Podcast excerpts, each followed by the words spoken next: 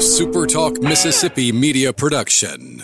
Hi, this is Dr. Andy Barlow with the Chiropractic Physician Center of Tupelo and author of the number one bestseller, The Code Breaker. Are you sick and tired of the medical merry-go-round? Are you looking for a potential solution to your health problem? Be sure and listen to our podcast, The Code Breaker. Welcome in on a Sunday night to the Rebel Report. I'm Michael Borky. Always glad that you are with me. Being a little bit quiet because the little guy is uh, asleep in the next room, so I'm gonna have to be a little, uh, little low key. Hope that's okay with you. But I'm always glad uh, that you are with me, whether you're listening on one of the two radio shows I'm on, uh, the Daily Show or the Sunday Show or the morning live stream, and of course on here. Uh, can't thank you enough for tuning in and making my content a part of your day whenever that may be. Of course, tonight we're talking about the series between Ole Miss and Mississippi State, where Ole Miss dropped two in Starkville. Uh, some extended thoughts for you. I, have done some tweeting today about it. Um, and I want to expand on that some. I was going to do one of these anyway, of course, regardless of the outcome, but especially because of what the outcome was. Uh, got some thoughts about the series, what it means moving forward, all that good stuff coming up right here. First, real quick, uh, the podcast. This podcast is brought to you by LB's, uh, the best place in Mississippi to get your meat, and it's right there in Oxford, just across from Kroger on University Avenue. Uh, go by and see Greg and tell him I sent you. And like I said, best place in Mississippi to get your meat. They also have daily lunch specials Monday through Friday, but uh, the weather's going to be beautiful uh, over the next week. And you do have baseball next weekend. So if you're going to be in town or if you already are in town and you want to put something on the grill, uh, LB's is the best place to do it. And again, Greg will do the cooking for you uh, Monday through Friday with one of their daily lunch specials. It's really good stuff. Uh, stop by and see him and tell him I sent you. All right. So going in, uh, when we previewed this series all week on the radio show, I talked about it some today, of course, on, on the Sunday morning show. Uh, you knew that the margin for error in this series was going to be very, very thin. Uh, it seemed going in like it was a very evenly matched series, two really good teams. Uh, Mississippi State was playing really good baseball, two series sweeps in a row. Uh, Ole Miss, even after Tim Elko's injury, hit the baseball really, really well against Arkansas uh, had a flaw, a fatal flaw, which was the bullpen, but hit the ball well. Two really good teams. Um, what was expected to be and what was an incredible atmosphere for three days. Um, the margin for error in this series was really, really, really thin. And that reared its head, especially on Sunday. Uh, the team that made the most mistakes, whether it be personnel decision or just on the field, was the team that lost the series, uh, kind of as we predicted going into it. But you've seen, uh, of course, anytime Ole Miss loses a series, let alone one to Mississippi State, you've got dramatics on on both sides. Uh, I do this thing during football season where I say all of this can be true at once. I need a catchier phrase for that because I do it weekly. But everything can be true at the same time when you're talking about this series uh, or anytime Ole Miss wins or loses. You've got one side uh, that is, you know, fire Bianco, it's time, all that stuff. You know, the coach is terrible, fire him, everything sucks, the world is on fire. And then you've got the other side um, where everything's okay, you're, uh, you're overreacting, everything's great, all that stuff. And the truth usually falls somewhere in the middle with most things, especially related to sports. Uh, the truth is always somewhere uh, in the middle. When you look at this series, or at least when I look at this series and its outcome in a vacuum, it's not the end of the world. I mean, uh, it, it took what was in hindsight, and not even really in hindsight, everybody kind of knew what was going to happen at the time. But Ole Miss had a four to two lead on Sunday, late in the game, where um, Mike Bianco sends Josh Mallitz in the game, and and that lead went from four to two to seven to four uh, very quickly. That's what it took to lose this series on the road in front of what was it 11 13 and 12,000 people or whatever. Big atmospheres top 5 team on the road. It took late heroics from Mississippi State on Sunday to win the series. In a vacuum it's not a big deal. I mean it's like what i said after the arkansas series. I mean look at what happened against arkansas. Uh, you, you split the first two games, and it took Arkansas scoring 18 runs on you on Sunday to lose the rubber match. Those were two very evenly matched teams last weekend in Oxford. Excuse me. Uh, allergies kicking my butt. Did some yard work today, and I'm feeling it. Um, but those are two evenly matched teams in Oxford last week, and Arkansas just barely edged out Ole Miss. And then this week, it's the same thing. Evenly la- evenly matched teams in Mississippi State just barely beat Ole Miss on Sunday in the rubber match. So in a vacuum, if this series was just in isolation, I'd be sitting here telling you it's not the end of the world. And it's still not, but it, it feels different now even though I think that this Ole Miss team has all of its goals still in front of it. This is where all of these things can be true at once. Um, I, I, think Ole Miss still, even after this, is a baseball team that is that is very good.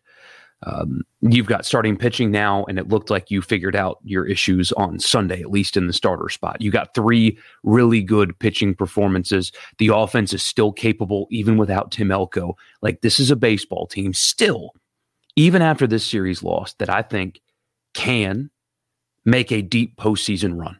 I think they are absolutely more than capable of doing that. It can also be true that losing these three series in a row the way they have is a red flag because, yes, they're very close, very close. Florida's a, a very talented team. It was on the road. Arkansas is the number one team in the country.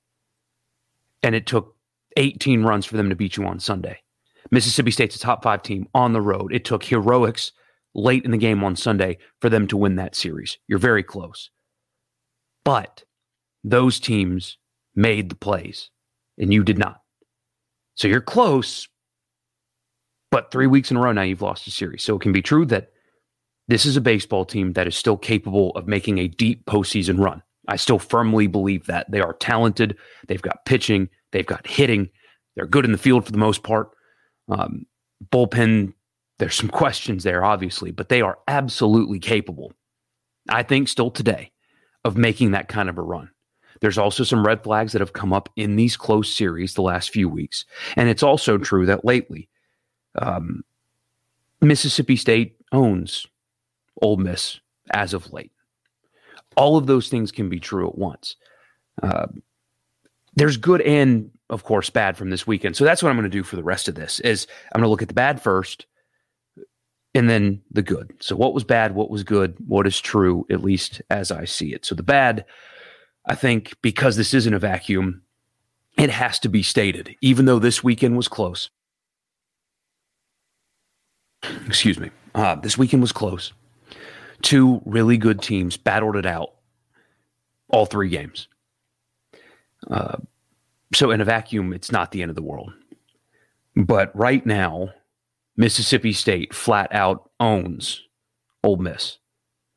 What is it? Five series wins in a row. Mississippi State has beaten Ole Miss 16 times in the last 19 tries. You've had three different coaches in that time span, and it's the same result.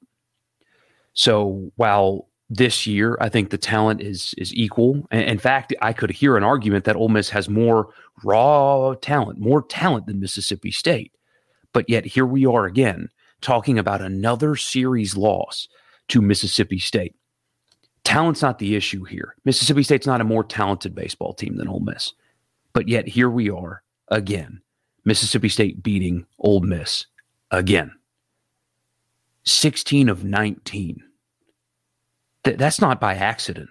I mean that that is a huge concern. And if you guys listen to me anytime you hear me tell you that one game or one opponent does not make a season. You shouldn't wrap your mindset around the outcome of a series against one opponent or a game against one opponent. We had the debate on the radio. Would you take eight and four and lose the Egg Bowl, or six and six and win the Egg Bowl? Uh, I think that answer is eight and four, a hundred times out of hundred. Uh, but I had some people that disagreed with that. Uh, the point is, just losing to Mississippi State is not the end of the world. However, they own you right now. That's just a fact. They flat out own you right now. What is the reason for that? Why are they able to win 16 of 19 against you when if you told me Mississippi State was quote more talented, I, I, don't think I'd buy that. I could buy that they are equally talented, and I could even buy that Ole Miss has more just pure talent on their baseball team. But Mississippi State beat them again. Mississippi State made the necessary plays. Mississippi State, when they went to the bullpen on Friday, slammed the door on Ole Miss. On Sunday, Mississippi State down two runs late in the game strung a bunch of hits together and blew the game wide open and won the series again on Sunday. Why is it not you that is making those plays? Why, for the last five years, is it Mississippi State that is doing that to you and not you to them? I think it's a fair question to ask. Uh, uh, right now, right now, they own you. I still, like I said before, I think that it is a team that is good, that is capable, that can make a deep postseason run just even though that is true,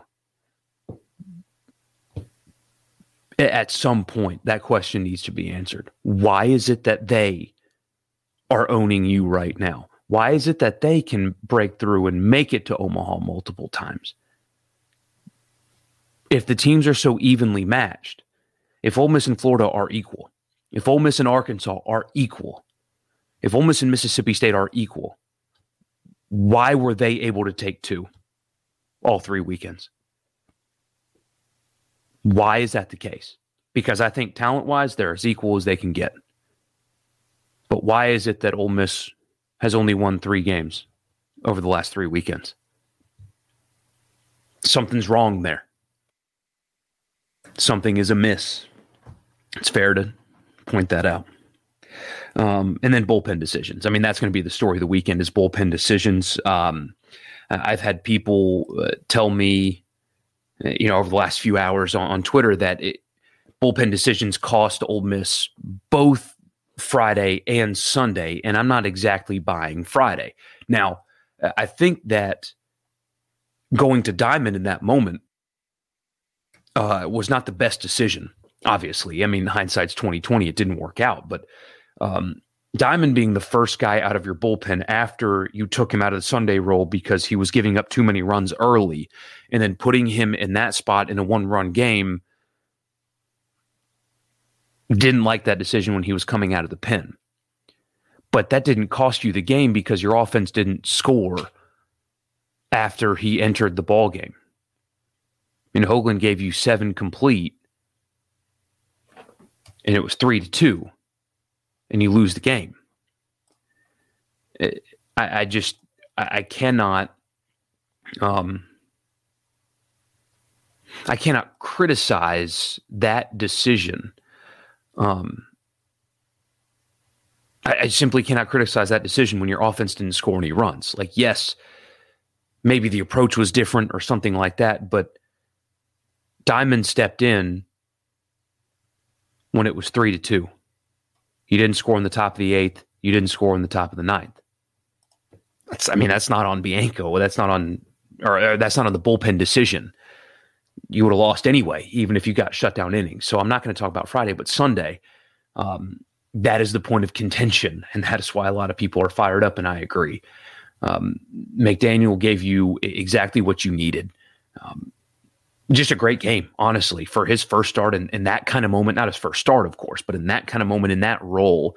And he absolutely delivered. Five and a third, um, through 91 pitches, struck out only four, but but gave you five and a third and two runs on a Sunday. That is exactly what you need from your Sunday guy. And, and that was very good. But in that moment, when you're up four to two,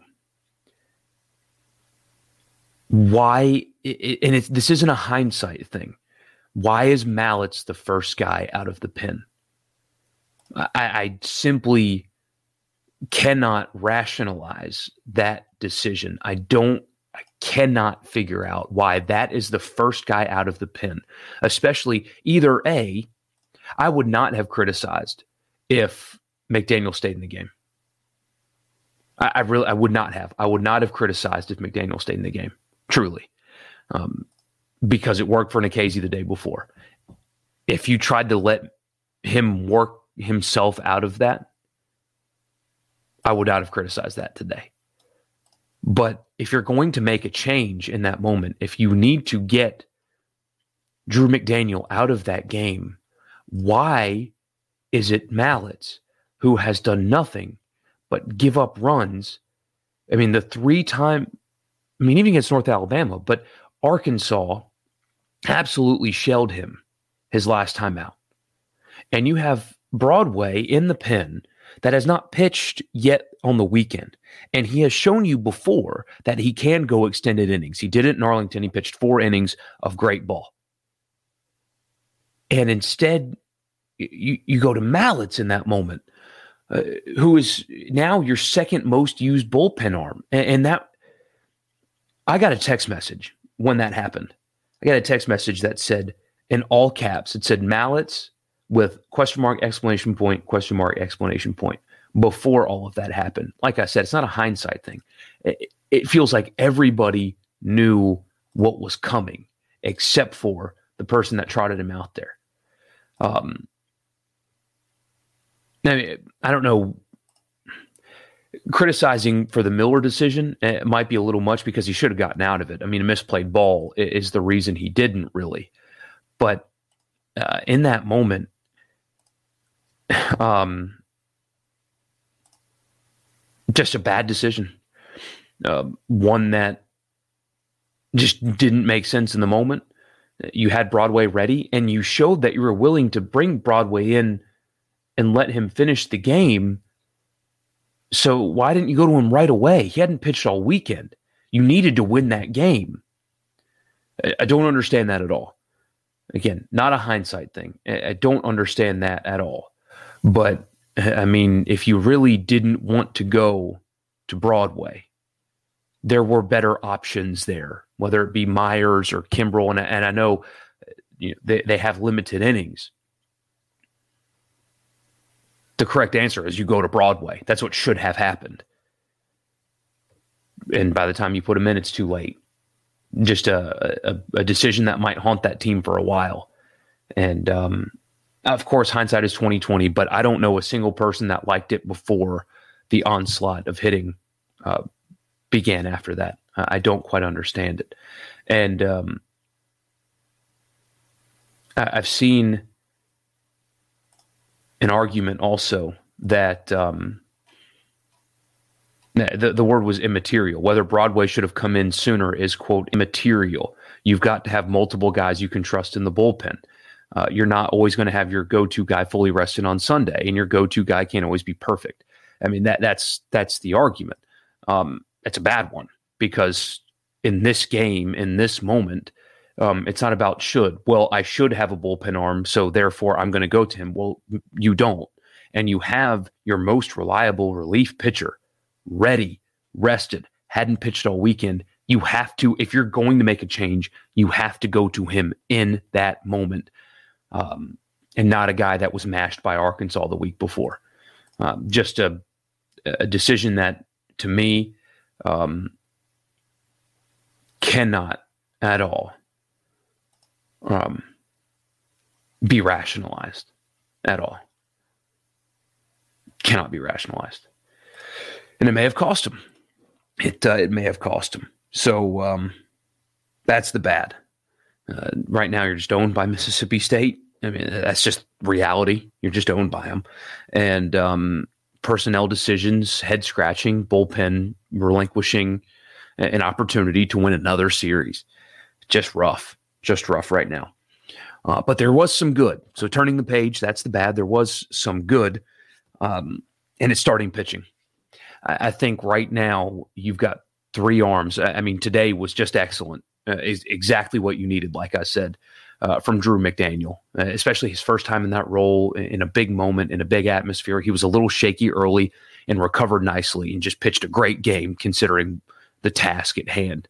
Um, you solved, at least it feels like you solved your Sunday problems for sure uh, with going away from Diamond and going to him. Uh, Hoglund was good enough on Friday, just didn't get enough around him. Um, to make that start worth it. But he was good in that moment on Friday. Friday was just one of those games in the SEC where you've got two heavyweights going at it and you just fell short.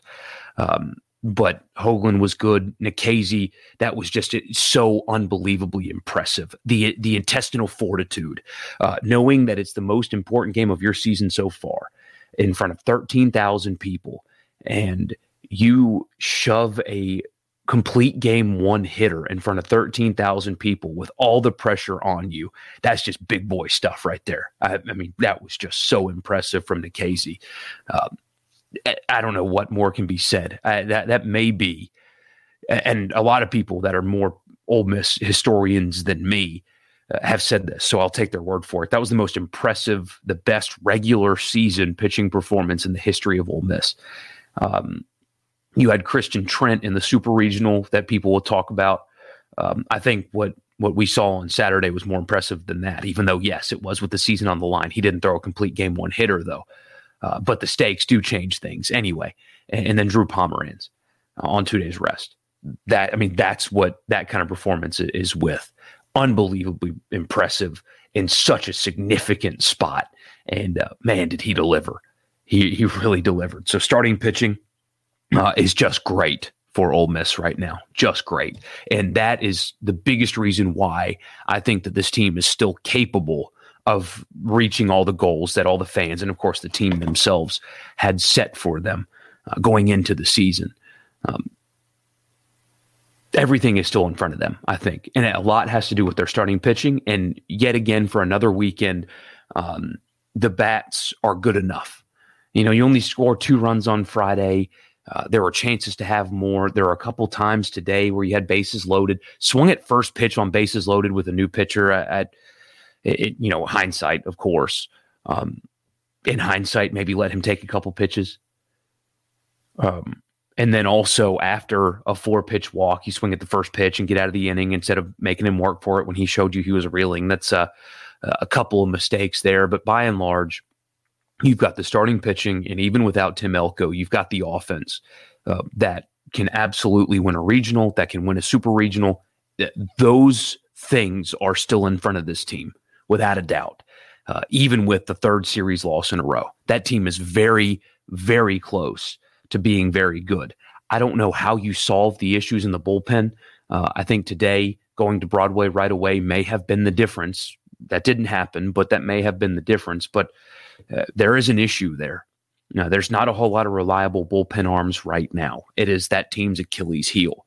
But because they have an Achilles heel, doesn't mean they're not a great warrior, right? I mean, Achilles was awesome until he got shot with the arrow.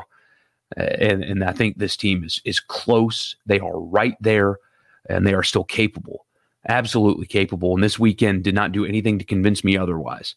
They are absolutely capable still of uh, meeting all of those goals. They're right there. Starting pitching is is solid. It's very good.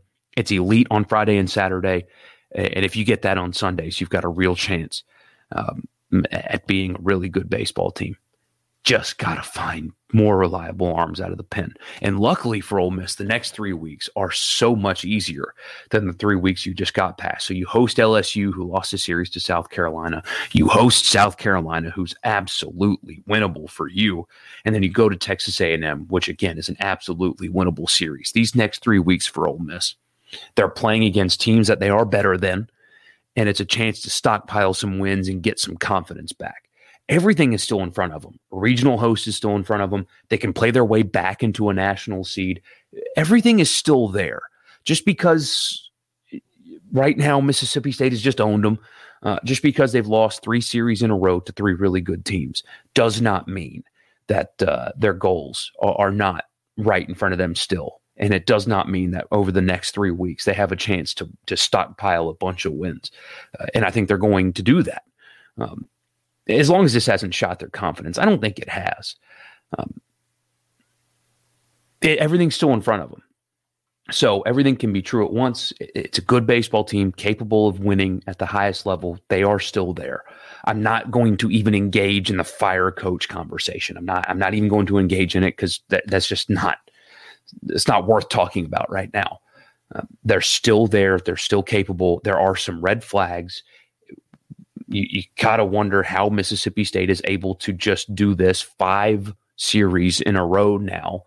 Um, you've got to wonder how you can be this close and you're just coming up short now against the best teams on your schedule. But there's a lot of good still with them. They are still capable of getting there. We'll see if they do. It's not the end of the world. Red flags are up, though. It's frustrating, I'm sure, to have Mississippi State beat you again, but everything's still in front of them. So hopefully I summed that up well for all of you. Uh, thank you uh, for tuning in as uh, as you do sometimes or always. And uh, I'll talk to you guys uh, again this week. I got some football stuff to get to as well. Um, spring game coming up this weekend. Things to look at uh, in terms of that. I know Mississippi State just had theirs, and I spent some time on the Sunday show overreacting to what I saw. So I'll do that again for uh, for Ole Miss as well. But thank you guys for tuning in. Always glad that you are with me, and I will talk to you uh, again here uh, this week. Everything's okay, at least it can be. Uh, team just has to respond. So I'll talk to you guys this week, and you have a good one. A SuperTalk Mississippi media production.